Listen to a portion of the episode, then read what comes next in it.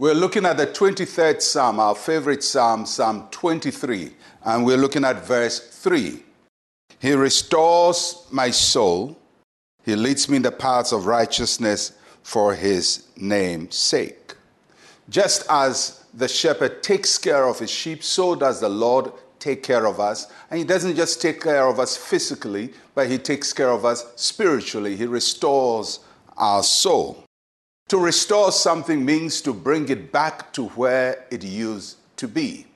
And so David is saying, The Lord is the one who restores my soul. He restores me spiritually.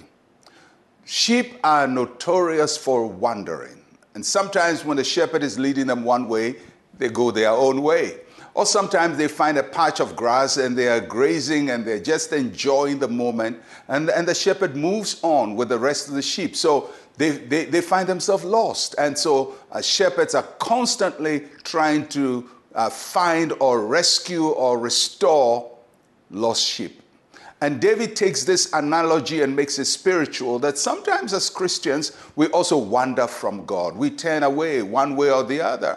Either we were so preoccupied that uh, we, we forgot about God, or we were going our own way, having fun, and then we left the flock of God. And when that happens, the shepherd goes seeking for the lost sheep and restores them to the flock. And so David says, This is how God takes care of me. When I wander from his presence, I leave his presence, he restores me. He brings me back and he restores me spiritually. He restores my soul. And so if you are run away from the Lord, he knows how to restore you. He will find you and bring you back unto himself.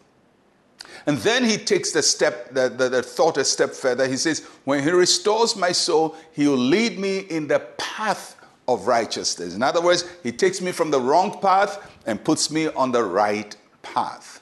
The word path there in the Hebrew is a very interesting word. It means a flattened and smoothened trail. what does that mean? It, it means that it is a path, a way that has been prepared. It's not jagged, it's not rocky. Somebody has taken time to clear the way for the feet of the sheep and so there is a prepared path for us. God has a path for you, He has a path for me, He has a path for our feet. And when we go wandering, He will bring us to the path. Not the path of righteousness is not always a, a path we like because sometimes it's a hard path, it's a difficult path. There are temptations, there are challenges, but God wants us to stay on His path because it's the best path. There may be other paths that seem appealing, but they lead us into unimaginable danger. But the path of righteousness, even if it's difficult for us to walk on, is the best path for us, is the right path for us. And so, as Christians, we seek to be on, on the path of righteousness, on God's perfect will.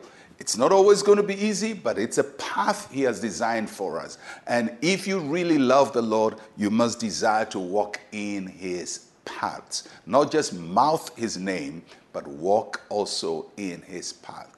And David says, Well, the Lord leads me in the path of righteousness for his name's sake. In other words, God, God has uh, to protect his name. He's put his name on us, he has to protect his name. There are people who are watching to see how he relates to you to determine whether they will trust him or not. So, for his own name's sake, for his own reputation, for his own good, he takes care of us. So, when we go astray, he restores our soul, he brings us to the right path, and he does it because he must honor his name in our lives. May the Lord bring us into the paths of righteousness. Let's pray. Say with me, Heavenly Father, you are my restorer. Refresh me with your presence and renew my strength. In Jesus' name, amen and amen. Well, I'll catch you again tomorrow. I'm Pastor Mensa Otabil. Shalom, peace, and life to you.